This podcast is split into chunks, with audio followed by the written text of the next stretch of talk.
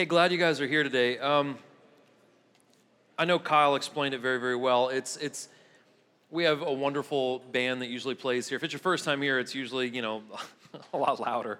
Um, but we have a, a loud band, and it's neat to have the cool lights and the awesome videos that our production team makes and all that stuff. And sometimes, though, it's just really, really nice to strip it down to, to kind of its, uh, its least common denominator. And it's, it was beautiful to hear you guys sing. And And um, so we're probably going to do that for a couple of weeks. That's okay with you guys. Just uh, you know, if you can put up with, if you can put up with Kyle. Um, so it's just nice sometimes. I it's cool to hear your guys' voice over the music sometimes. It's really really neat. And so uh, just very very cool. Anyways, we've been in the book of Hebrews for a while. If you've never been with us, um, this book of the Bible, we don't know who wrote it and we don't know who it was written to. So which is just kind of interesting. But the point of it is pretty, pretty, uh, pretty, pretty, is pretty clear, the point of it. And the point is essentially this. There was obviously a group of people who were being written to by an, by an individual that we don't know. And this group of people had heard the truth. They had heard the gospel. They had heard about Jesus. They had had an opportunity to respond to the gospel of Jesus. And some of them who had heard the truth were starting to turn away from the truth because they were afraid. They were afraid of persecution. They were afraid of what culture might say about them. And so this whole book of the Bible is essentially written to establish that Jesus Christ is superior. It's to give us good kind of solid foundations of the Christian faith and to encourage people to not turn away from what you've heard. So that's essentially what the book of Hebrews is about. Now, we finished up last week. Um, I enjoyed last week because it was a good, like, uplifting ending to a, to a lesson. It started off a little rough in the beginning of, of the second half of chapter ten, where the author essentially says that if you have heard the truth and you deliberately turn away from it, that there is punishment for that. Hell. We don't like to talk about hell in church. It's not a fun topic to talk about, but sometimes the Bible brings it up, and we need to listen to that. But it ends with the fact that the author said some people turn away, but that's not you. That's not me. We're going to hold on to our faith. We're going to obtain life. We're going to make it. So on the heels of that encouragement, the author of Hebrews in chapter eleven is going to give us kind of a snapshot of all of the heroes of the Old Testament faith. So he's going to start and he's going to talk about Abraham and Isaac and Jacob and uh, all these different individuals. Uh, he's going to talk about Abel. He's going to talk about Noah, all these different people, and basically kind of reinforce in us that through faith, God can do extraordinary things with even the most ordinary people. Even people who've made huge mistakes, God will do tremendous things with them as long as we have faith. So chapter eleven, just giving you a warning, is a history lesson. It's a brief history lesson. It goes over a lot of people in just one chapter. It's a long chapter. There's a lot of reading, and um, but the but the lesson is not exceptionally long because most of it is just kind of taken at face value, okay? So it's not, I'm not going to bore you. I know I'm the only thing that separates you from like your day off tomorrow, right? So I'll, I will try not to take up too much of your time, um, but I think you'll be encouraged by uh, by what you hear this morning, okay? Everyone doing okay? Yeah. Aren't we? Good. Um, aren't we fortunate uh, to live in such a place to where we can do this freely? Um, that is pretty amazing. Not many people in the world can do what we're doing right now without Uh, Uh, the threat of persecution, or at least social persecution. And so we get to do this openly and talk, and I get to read the Word of God to you, and we get this opportunity uh, to do this. It's remarkable. So anyways, let me pray, and we will jump into chapter eleven. You should have got a notes handout, so you got all my notes. It's also on YouVersion, Y O U version, the app that's free. If you want to use that, it's got all the translations of the Bible on it and all my notes. And uh, the book of Hebrews is in the New Testament if you have a Bible, right before the book of James. I don't know why I check every week. I don't think my Bible shifts around books of the Bible, but um, still right before the book of James and right after the book of Philemon, okay? I'm going to pray, and uh, we'll see what happens, right? Lord Jesus, God, I love you. I just want to tell you uh, thank you, Father, for bringing everyone in this room. Just like Kyle said, God, everyone is in this room right now because you have designed it to be so. So, Lord, I just pray that you open up our ears, open up our eyes, help us to receive whatever whatever it is you're going to say to us, God. And I pray, Lord, that you speak to everyone in this room in some way or another. If there are people in this room that struggle with faith, God, I pray, Lord, that today that their faith is built up. I pray, God, if there are people in here who, who um, maybe are going through hard times and they don't know what's going on, God, that you start to show them the light and show them direction. Lord, we pray that you bless every church in our community, every nonprofit in our community, God, not that those churches or nonprofits become famous, God, but because you, we want you to become famous through them, Lord. And we love you, God, and we thank you, Jesus. Just keep your hand on us today, God. It's in your name we pray. Amen. Okay, I'm going to read a little bit from chapter eleven. I'll do my best to, to break it down, and we'll see where the Lord takes us. Okay, here we go. Now, faith is the reality of what is hoped for, the proof of, it, of what is not seen. For our ancestors won God's approval by it. By faith, we understand that the universe was created by God's command, so that what is seen has been made from things that are not visible. By faith, Abel offered to God a better sacrifice than Cain did. By faith, he was approved as a righteous man because God approved his gifts. And even though he is dead, he still speaks through his faith. By faith, Enoch was taken away, so he did not experience death. And he was not to be found because God took him away. For prior to his removal, he was re- uh, approved since he had pleased God. Now, without faith, it is impossible to please God. For the one who draws near to him must believe that God exists and that he rewards those who seek him. By faith, Noah, after he was warned about what is not seen, was motivated by godly fear, built an ark to deliver his family.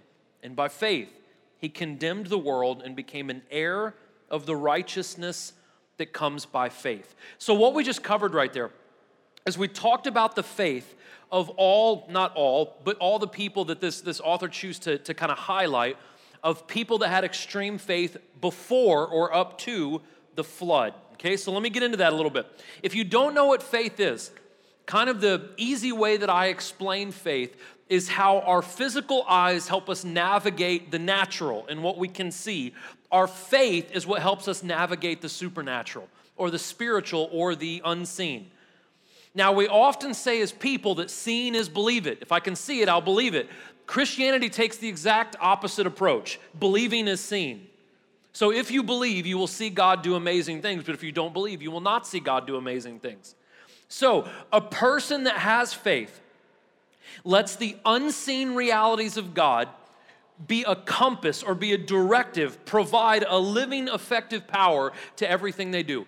One that has true faith, faith will get into your finances, your family dynamics, your marriage, your school, your work, everything. It gets into every single corner of you, and it helps us navigate through life with the things that we cannot see. So for our ancestors, I'm not talking about our physical ancestors, our spiritual ancestors, they got approval by God because of faith. Verse two shows that faith enabled the heroes of the Old Testament, so we're going to read about today, to gain good standing with God. And the way that the author talks about faith is from the very fundamental things, the very first thing that we know God doing, creating the universe, creating the planet, that it takes a, a great deal of faith for us even to believe that. Now, Romans one twenty, Paul writes that when we walk out and we see the stars in the sky, or we walk out today and we feel the heat of the sun and we see nature around us, that that should be an arrow that points towards God, that we should be able to walk out and say, something made all this. But it still takes faith to accept that our Creator did all this creation. Now, when you become a believer, I don't know if you guys do this when we do our forty-day fasts. If you haven't done one of those with us, they're awesome. Um, when we do these forty-day fasts, I watch a lot of nature documentaries. I'm kind of a dork. And when I watch these nature documentaries, even though it was Discovery Channel or National Geographic or whoever did these, to watch nature, to watch animals, to watch different crazy places in the earth, it just glorifies God, and it just shows the creative power of God. It affirms that God is powerful. And so he goes in now into the to, to the heroes of our faith, right? Going way back in Genesis chapter four. And now if you haven't read any of these stories, I think I cited all of them. So you can go back and read these later if, you, if you're not familiar with these stories. The first one he hits on is this. There was two brothers, Cain and Abel. And Abel and Cain both offered sacrifices to God. And in Genesis four, it doesn't tell us really why Abel's was accepted and Cain's was denied by God. But what we learn in Hebrews chapter eleven is it wasn't what they were presenting to God that was acceptable or not acceptable. God doesn't need anything we have to offer him. So anything we bring to him, it's not what we bring to him. If you give him a million dollars and I only give him a hundred dollars to the church, it doesn't mean that your, your offering is any better than mine. What it points to in eleven is it's the state or the condition of the heart of the one giving it. Abel's heart was completely devoted to God and Cain was half-hearted.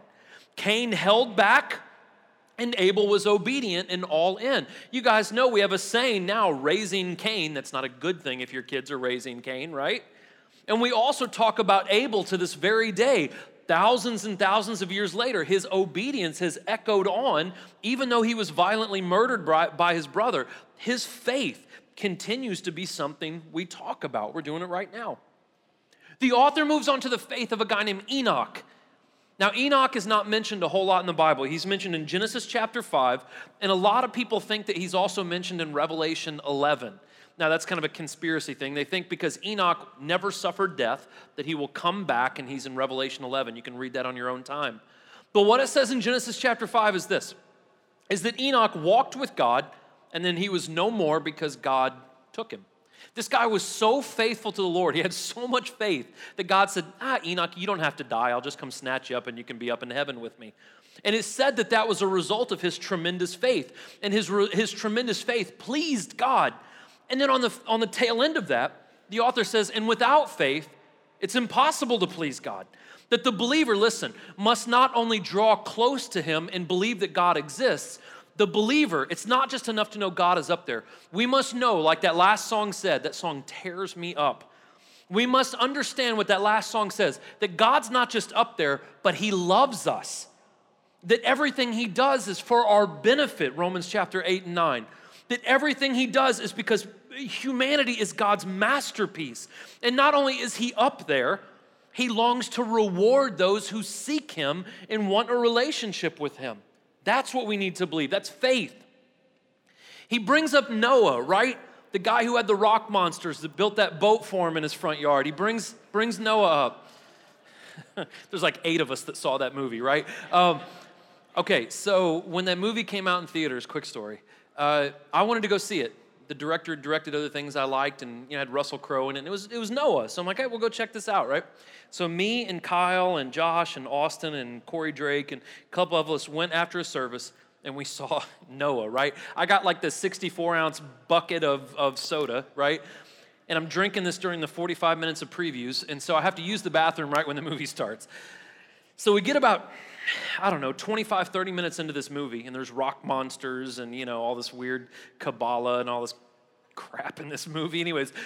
But I didn't want to go to the bathroom, and Kyle's like, dude, just go to the bathroom. And I'm like, man, I'm afraid that if I go, like, Solomon's going to come down in a spaceship zapping these monsters, and I don't want to miss that, you know? So uh, long story short, do not get your theology from movies. Uh, so Noah faced extreme ridicule.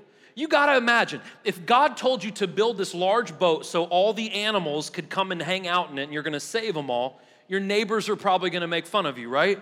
So he's building this big boat, he's getting ridiculed like crazy, but he's preparing, because God told him, he's preparing for a catastrophic event that had never been seen before. Some people believe that's talking about rain, that it had never rained until Noah. That's probably not true. It had probably rained. The catastrophic event it was talking about is God was going to flood the entire earth. And so this is a theme that Paul talks about, that we are to have this obedient and visible faith. Not only are we obedient to what God tells us to do, our faith should be evident, that we should love people in a way that people can see, that we should treat people in a way that people can see, that we should have a prayer life, we should read the Word of God, that our faith should be visible to those who see us. Okay, so that was some of the Old Testament heroes up to the flood, okay? All right, now we're going to get into the next chunk. Long chunk, so bear with me. By faith, Abraham, when he was called, obeyed and went out to a place he was going to receive as an inheritance. He went out not knowing where he was going. By faith, he stayed as a foreigner in the land of promise, living in tents with Isaac and Jacob, co-heirs of the same promise. For he was looking forward to the city that has foundations, whose architect and builder is God.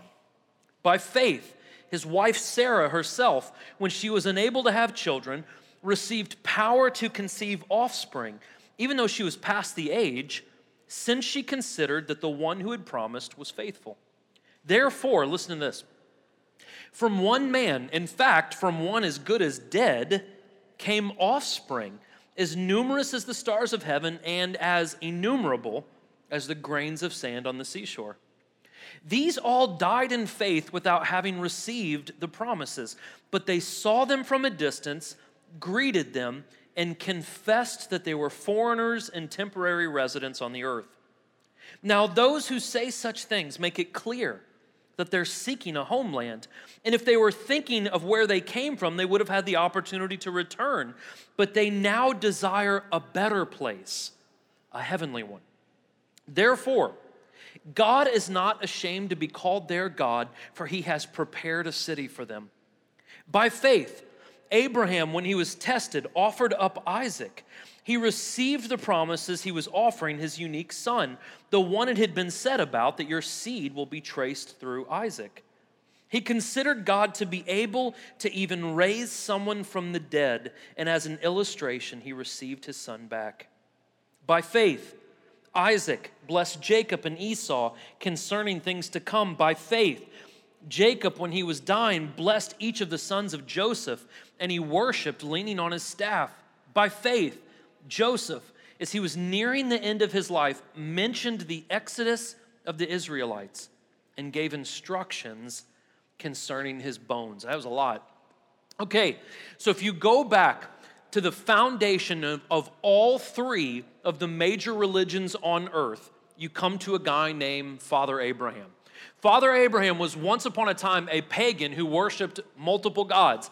One of the gods that he devoted most of his time to was the moon god, Nana. And so what Abraham did for a living before the true God got a hold of his life is he actually made idols so people could buy them and put them in their house and worship them. But when God called Abraham, Abraham responded to the call of God. And now, like I said, if you ask any Muslim, any Jew, any Christian, bar Jesus Christ, they would all say the most important man of their faith is Abraham. All these people can be traced back to him. And so Abraham left his hometown by faith. He let God lead him. He did not receive his re- reward in this lifetime. And he didn't even know where he was going. God said, leave your hometown and go. And he's like, okay, I don't know where we're going, but I trust you. And on faith, he stepped out. So some things that we learn about Abe, I'm going to see him in heaven, so I'm going to go ahead and call him Abe. The, the things we learn about Abraham, Abe, and his faith is one, he extended his faith to his family. What we see is this. Mothers, fathers, everyone in this room, it is our obligation, not that our faith can save our children, it cannot. Everyone's faith has to be an individual faith, but it is my job as a husband, as a father, to pass along my faith to my children, to read the Word of God to them, to teach them how to pray, to teach them to appreciate and to honor the church and the community of believers. Whether they accept that as they grow up is not up to me. But it is my job, and dads in here, let me, let me put some pressure on you. I may be the pastor of the church you attend. When it boils down to it, if anyone's going to teach your kids proper theology, it needs to be you. If anyone's going to teach your kids how to read the Word and pray and to honor God, it has to be you. It can't be me. It has to be you. If you need questions or if you need help with that, I would love to help you with that. But at the end of the day, it is the husband, the father's responsibility. If you're a single mom, that's your responsibility. You have those things placed on you by God. So, not only did he pass that faith on to his kids, he showed strong faith by living in a foreign land with no rights or privileges. I'm going to say something very um, not politically correct. As Christians, now listen, I, I love our country. I know that we need security. I know we need armed forces, and I, and I respect those men and women. My father-in-law is a sergeant major, retired sergeant major. I very much respect that. We need to be very careful as Christians how we talk about immigrants and foreigners. Many heroes of our faith, I'm just throwing it out there, it's the Bible, it's not me. Many of the heroes of our faith were illegal immigrants. In the Bible, Jesus himself said we need to make sure that we take care of people, especially the sojourner and the foreigner. So guys, I love our land. I'm glad that we have security, But above security and above land and above borders, we need to make sure as Christians that we love people above all things. And I know that's not exceptionally a popular thing to say right now, but even above nationalism, our real nation is not of this earth. I'll move on. Abe wasn't just looking for a physical promised land, another fact of his faith. He was looking for a spiritual destination, not just a land where God was going to take him. He was looking for a relationship with God. And we need to be, or we need to let God be, the architect and builder of wherever we end up. Our finances, our job, our physical location, wherever we are, we need to make sure that God is the one building the foundations of whatever and wherever we are. God has to be the architect. God has to be the builder. So Abraham had two, in my opinion, two big demonstrations of faith. And now they kind of go together, but the first one is this. When Abraham was one hundred years old, his wife was ninety, right? They were, they were getting up there in age. And at this age, they had never had children, and God looked down at them and said, hey, you guys are going to have a son. Now Sarah, was probably more like me, Sarah was like, okay, whatever. She was ninety, right? Like, we have to give her some grace on that. But along with her husband, Sarah and Abraham said, okay, if God said it's going to happen, it'll happen. And I love what the scripture said. It said, people as good as dead. That's kind of mean, right? So people as good as dead had faith, and they were the starting point of people that were more numerous than the stars and more numerous than the sand on the beach. Now think about this. This isn't talking about literally how many children they had, but from Abraham, if you just calculated all the Christians, Jews, and Muslims on planet Earth that are descendants of, of Abraham, I know we disagree theologically and I'm not gonna get into all that, but that's probably somewhere in the five billion person range. Now think about all those people over generations and generations and generations. God kept his word that from Abraham, there are so many offspring that you couldn't count them. It is, it is an innumerable number. So moving on from Abraham, though, going further down the line, the rest of the patriarchs, the father figures of our faith, Abraham, Isaac, Jacob, Joseph, they all had a lot of things in common. One is this: they lived by faith up until the time that they died. They may have struggled. I'm sure there are times that they thought they were crazy for doing what they were doing, but they stuck to their guns. They worked out their faith all the way until the day that they died. And all of them did not see the fruition or the total completion of everything God had promised them. They knew, number three, that they were temporary residents. So God had promised them things, and they knew that they may not see all those things in this lifetime, but they will see them in the life after this. They knew that this is not all there is to living. They trusted God, that other generations would see things that they never saw. They knew that there would be a Messiah, but they never got to see the Messiah. They're with him right now, but they never got to see him in that lifetime. And they confessed, we are temporary residents. We are moving through this life. And so what is the result of such faith? What is the result of, of the faith of Abraham, Isaac, Jacob, and Joseph, having that kind of faith? The ultimate reward that they got, the result of that faith is this. Now, th- you may think this is crazy, but God said, I'm not ashamed to be their God. Now, I don't know if any of you have uh, uh, father issues like I do, and I'm not trying to tear at your heartstrings or make you feel bad for me. But when you've had father issues, you know, above having nice cars or, you know, living in heaven with gold streets and all these different things, the thing I want more than anything is I want my heavenly Father to look at me and just say, I am really proud of you. And so God says, Hebrews says, the greatest reward that we can have from our faith is God looks at us and says, I am really proud that Corey is my son. I am really proud that so-and-so is my daughter. I am really proud. I am very proud that I am their God. And on top of that, I've also prepared this glorious city for you, better than you could ever imagine. This is how God works. If you're in this room and you don't know anything about God, you don't have a relationship with God, maybe it's your first time ever being exposed to this. This is how God works, that we have promises given to us, and if we're obedient, even when we're confused, if we're obedient, God not only delivers, he delivers in such a manner that it kind of blows our minds. If I were to go around this room, my buddy Jacob sits on the front row all the time. First time I met him, he was really a mess, right? How long were you dead? Like twelve minutes or something? He was dead, literally dead in an ambulance for like over ten minutes. Eye popped out of his head and he was all mangled. He came in like in this like body cast. It was pretty rough. Not only did God save him, I mean, he, he looks okay right now, right? I mean, like, God put him together. He walks around. He's healthy. I'm sorry, dude. He's healthy as a horse. You'd never know anything ever happened to him. So not only did God, like, let him live, like, he's one hundred percent. It's far what anyone could, could, could ever imagine could happen, but that's the way God works. He goes way beyond our expectations. And he's just one example of hundreds and hundreds in this church that would tell you, man, I just wanted God to let me live. And man, not only did he let me live, he let me live in excess. He let me live beyond anything I could ever imagine or ask him.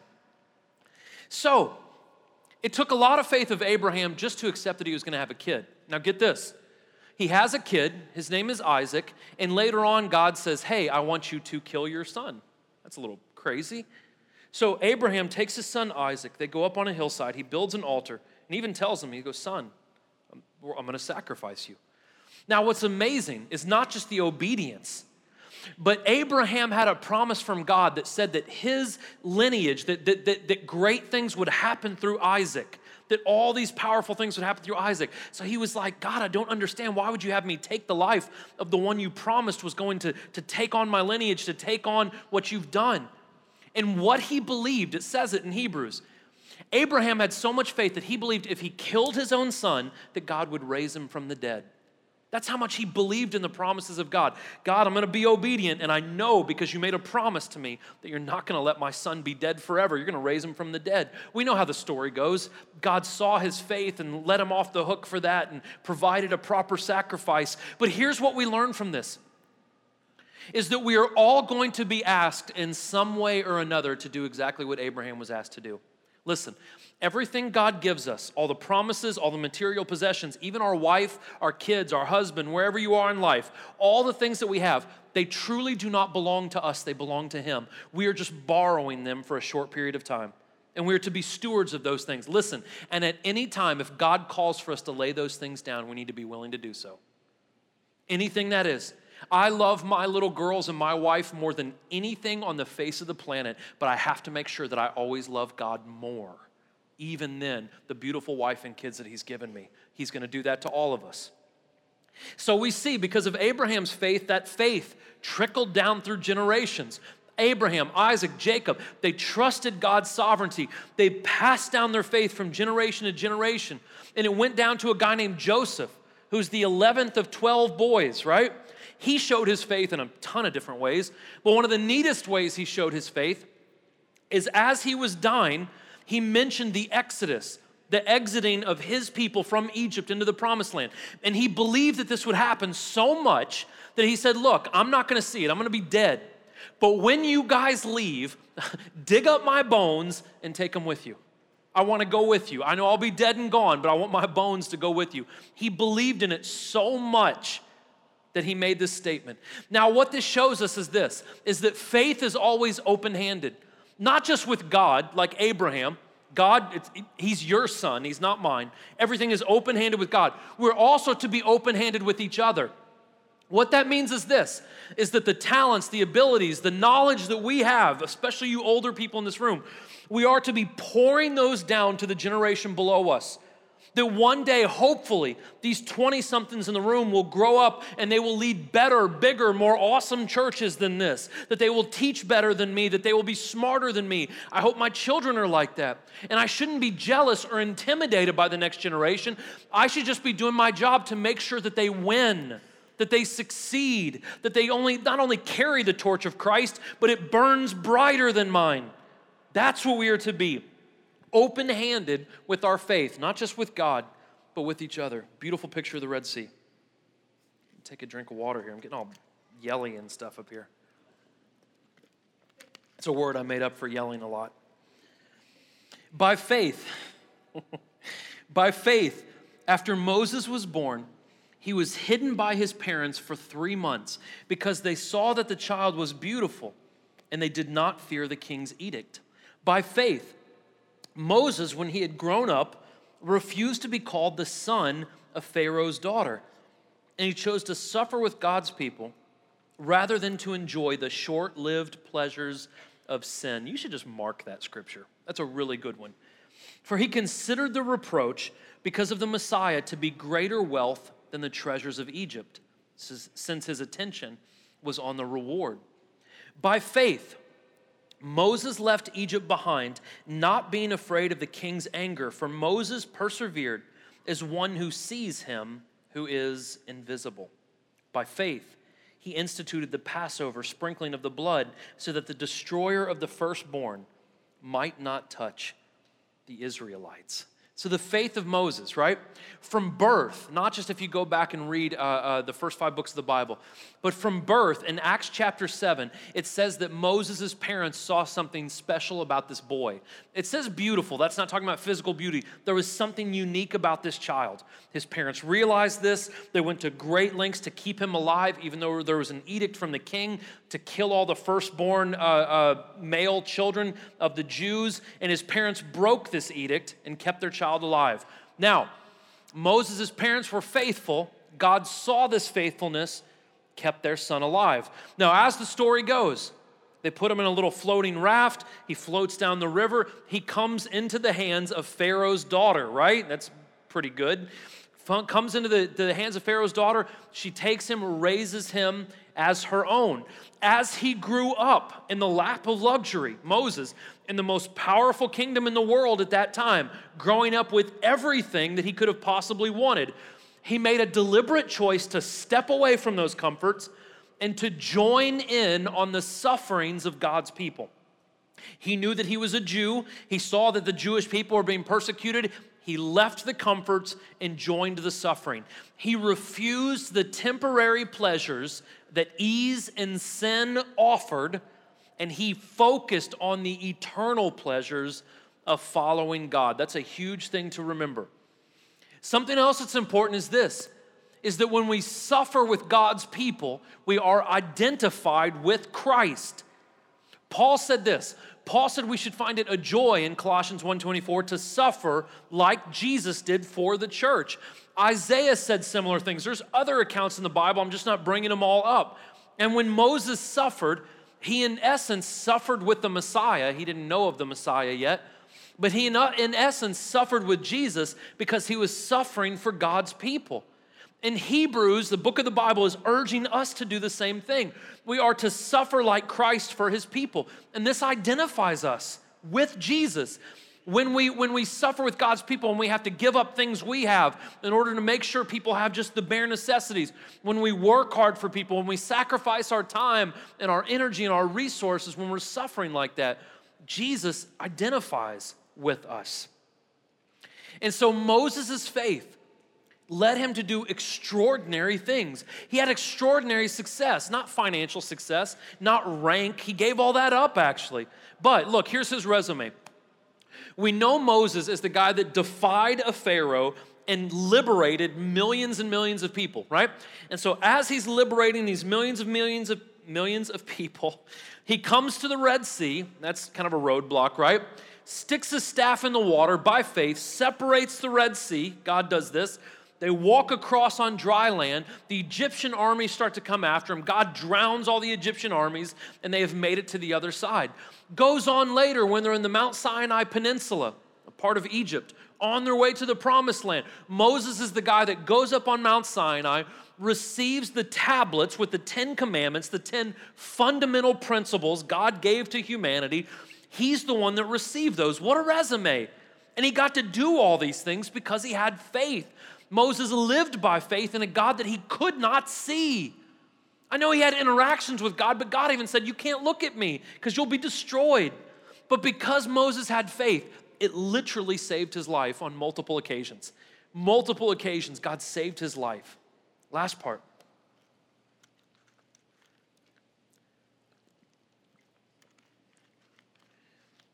By faith, they crossed the Red Sea as though they were on dry land. And when the Egyptians attempted to do this, they were drowned. See, I didn't make that up. It's right there.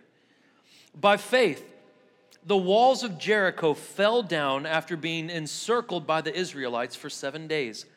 By faith, Rahab the prostitute received the spies in peace and didn't perish with those who disobeyed. And what more can I say? I love this.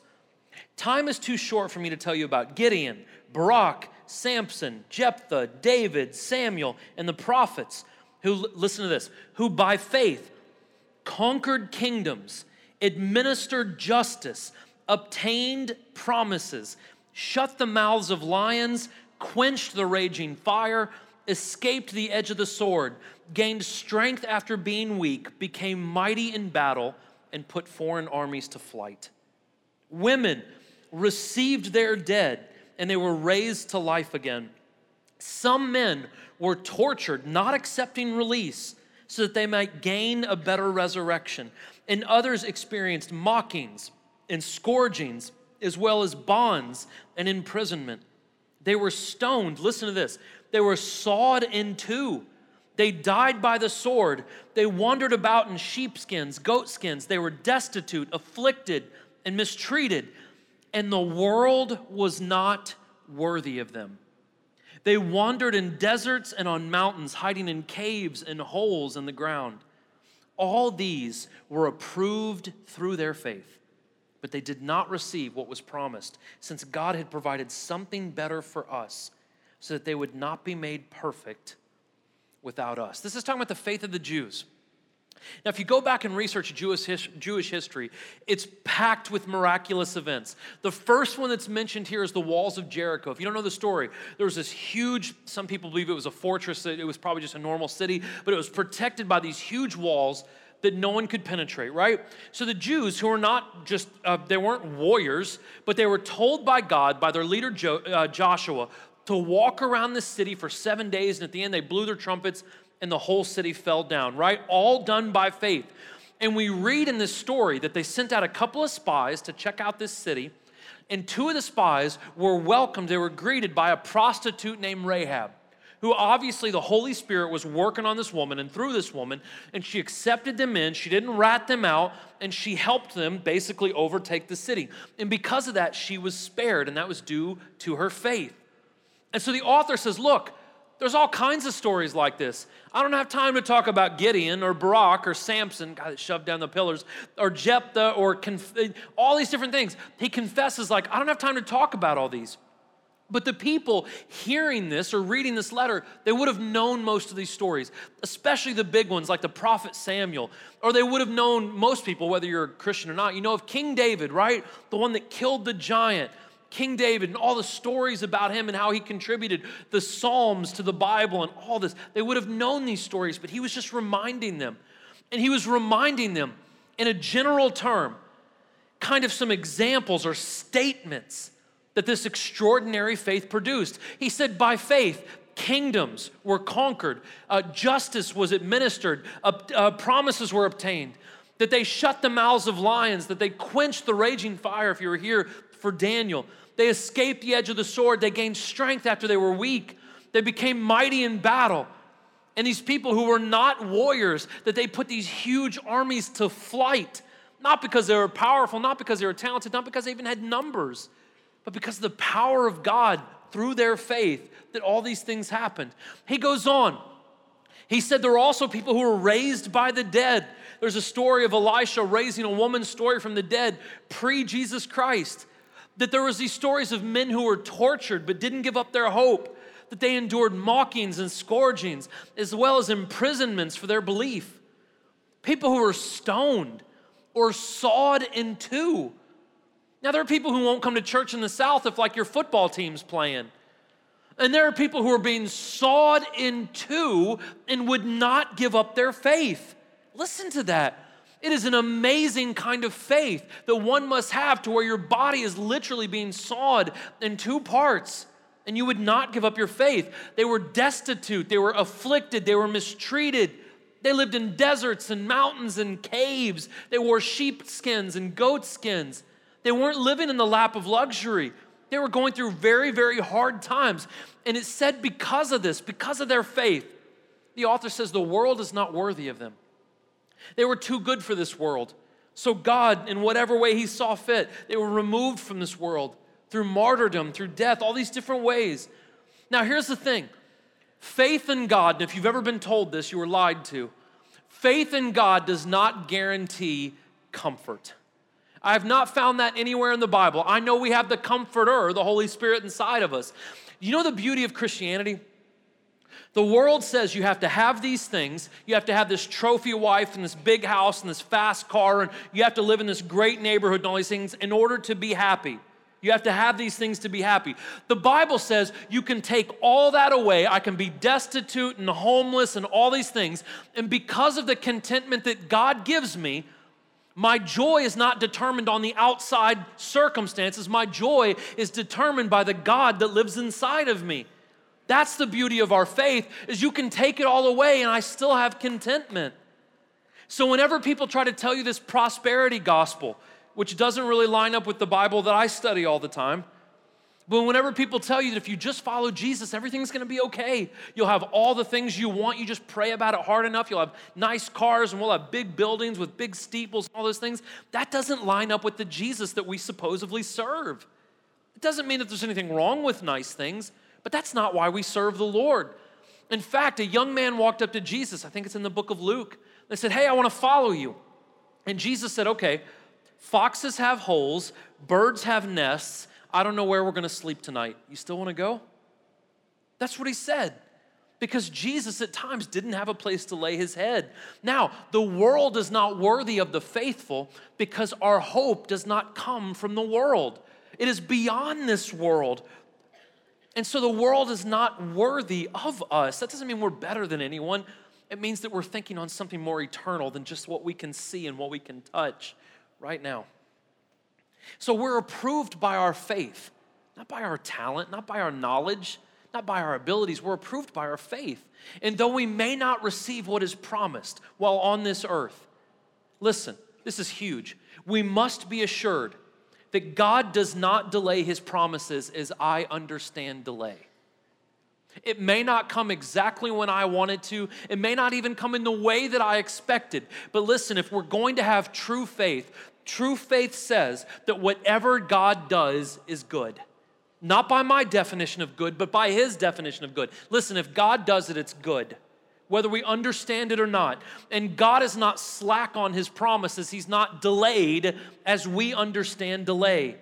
God is faithful at honoring obedience and dedication. And listen, faith earns favor with God.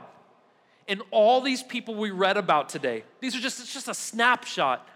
You think of different men and women like Deborah and Ruth and Esther and David and Solomon and, and Samuel and Moses and Abraham and all these different individuals. Listen, the same promise that was given to the heroes of the Old Testament and in the New Testament, Peter, Paul, Timothy, Luke, all these different contributors, John, who wrote the book of Revelation, we inherit the same promise and we have the same Holy Spirit working on our behalf as those men and women. So one day, we'll be chilling, eating circus peanuts and high-fiving with Abraham of the Bible.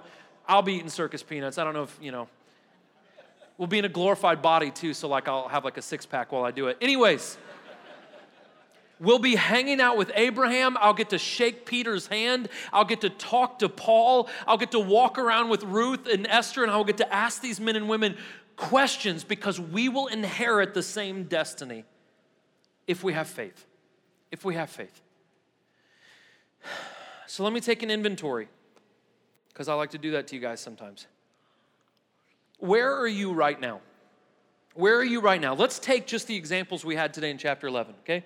I'm going to pull out some of the things that they were going through, and let's see if you and I are going through some of these things. Okay, so like Noah, are there some of you in this room who are called to do something radical by the world's standards, but you're afraid of what people are going to say about you? Are there some of you who are supposed to do missionary work on the other side of the world? Or there's some of you who are supposed to quit that job and do this? Or there's some of you who are, I don't know, you're supposed to work for a nonprofit, or you're supposed to start one, or I don't know, whatever the case may be. Whatever it is, I don't know. I don't want to speak anything over you. I'm not a prophet. But is there something going on that God is calling you to do, and the only thing stopping you from doing it is you're afraid of what people are going to say about you? Is that you? Are there some of you in the room? Maybe it's because of your age. Maybe you think you're too old, or you think you're too young. Maybe you've made too many mistakes. You've done too many sins. You've hurt too many people. Maybe you thought, or you're afraid, that time has passed you by and that God can no longer use you to do amazing things. Look at Abraham and Sarah. She laughed. God, I'm old. I I can't do anything anymore. God, like Moses said, I can't speak well. How do you expect me to lead? Sometimes we forget who created us, and sometimes we forget that God works his best when we are at our weakest and when it looks like there's no other, there's no other way to go. Do you think that maybe time has passed? Do you think that maybe your opportunity has been missed? Some of you, we talked about this last week. I'm sorry, some of you have been treated unfairly. Some of you have been hurt. Some of you have been hurt by churches. But here's the thing. We are called to show grace, and for some of us, though we've been treated unfairly, like Joseph. You know what happened to Joseph? So Joseph had eleven other brothers, right? They were all jealous of him, and, and if, you know, he was a little cocky if you go back and read the Bible. Joseph was a little cocky. Whenever you have a dream and you're like, hey, I had a dream last night that all of you guys bowed down to me. Brothers typically don't like that. So anyways, so, but what they did to Joseph is they beat Joseph up and they sold him into slavery, right? And so the next time Joseph saw his brothers, he went into a corner and he wept because he missed them so much. Now, he didn't let them know who he was. He sent him back to get, get his father. His father came back with his brothers, and what did he do? He accepted them with open arms, and they lived together until Joseph died. Now, we have a group of people here, not here, but in, you know, in general, who call themselves Christians, but they will not go to church because someone hurt their feelings. Were you sold into slavery?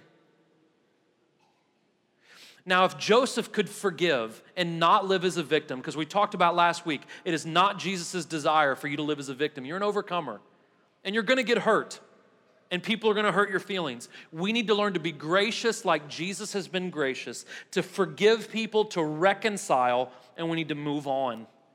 Some of us have been treated unfairly. I'm sorry, but you need to, you need to move on. Some of us are maybe called to lead, but that's not our natural gifting.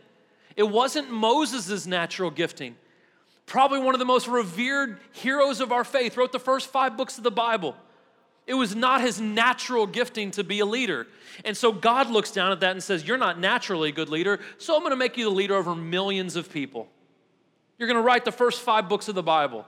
You're going to be a guy that people are going to talk about forever and ever and ever.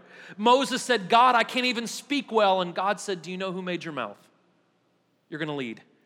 There are some of you, you know it's not natural. You know it's uncomfortable. Some of you are introverted, and to work in hospitality or to work with people, it's very, it's out of your comfort zone. Man, but God loves pulling us out of our comfort zones. And some of you need to just be called out of your comfort zones. There may be some of you who are called to tackle some immovable wall, some unstoppable force, that some of you guys are maybe to do some kind of ministry for groups of people that no one will touch. There was a young woman here last week. She's from out of town, and she's moving down here. And this woman came up to me, and she said, hey, are there any strip clubs in town? And I was like, well, no, we have an adult bookstore, but no strip clubs. And she's like, ah, dang it. And I was like, okay, you have to explain this reaction. Anyways, um, she said, what God has laid on my heart is I want to start making care packages for the strippers. Put perfume in it and nice chocolates and a devotional Bible and maybe a note that says, we love you and you're more valuable. Uh, see, that's a wall we don't want to break down, isn't it? We want to make sure that those people stay over there and that we're over here safely. And this woman was just like, let's just break it down. Listen, I know I'm being recorded right now, and someone will send something hateful for this, and you may not like this. The Christian community is going to really have to think and pray. I know there's all this talk about transgenderism and bathrooms that are used for transgendered people. I know that people are arguing, and let me tell you this, we don't have to condone an action to love people who are broken. The church is going to have to really, really get on its face and pray and think about how can we strategically minister to a, a demographic of people that most of society does not want to touch or deal with. How are we going to minister? How are we going to love? How are we going to invite them into our home? Not condoning things, but loving them in such a manner to where we let the Holy Spirit penetrate their heart. Guys, some of you are going to get uncomfortable in the next couple of years, and that's okay. We need to love people. We need to love people. Um, maybe some of you feel like Rahab, that you've prostituted yourself out. Of course, I'm not talking about literally, but maybe some of you have sold yourself out to your job. You've sold yourself out to your material possessions. Maybe you've even sold yourself out to things that aren't necessarily bad, but you've put way too much time in your marriage and kids that you've neglected Jesus. We've sold ourselves out for whatever it is. And maybe God is saying, now look, you sold yourself out for that. I need you to sell yourself out for me. I need you to be one hundred percent on my side. Maybe you're in that camp. Here's the thing. Here's the bottom line. We can be Abrahams and Ruths and Esthers and Davids. We can be Peters and Pauls and Phoebes. She was an elder in the New Testament. We can be all these great leaders. We can do these things. Jesus was even the one that said, you're going to do greater things than me. Man, he raised the dead. You're going to see the Holy Spirit work through us in, in very miraculous, powerful ways. We're going to see marriages restored. And we're going to see people that you never would thought darken the doors of a church come in and let God touch their heart and save them and redeem them. We're going to see phenomenal things, but we cannot do it on our own. It takes faith. It takes faith. And God does extraordinary things with people just like you and I, but it takes faith. It takes faith. Now listen, the Bible says this, faith comes by hearing, and hearing comes by the word of God. Your faith is never going to increase until you make this book a priority. Your faith will never increase until you talk to the Lord. Your faith will never increase until you say, God, I don't understand. I don't know where steps one, two, and three are, but I'm going to step out.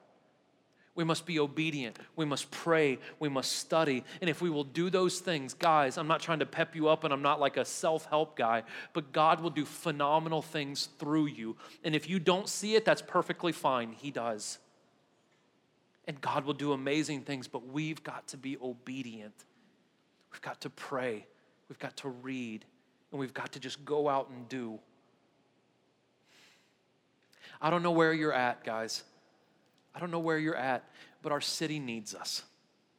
I don't know where you're at, but people who are confused about sexuality, people who are confused about their identity, people who are struggling, people who are just looking for some kind of love and acceptance, people who have been hurt and abused, they need us. They need us. They need the truth.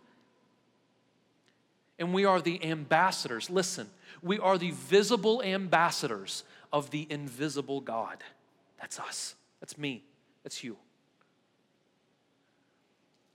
But we must believe that the Holy Spirit wants to work through us and that he loves us more than anything. Would you bow your heads with me?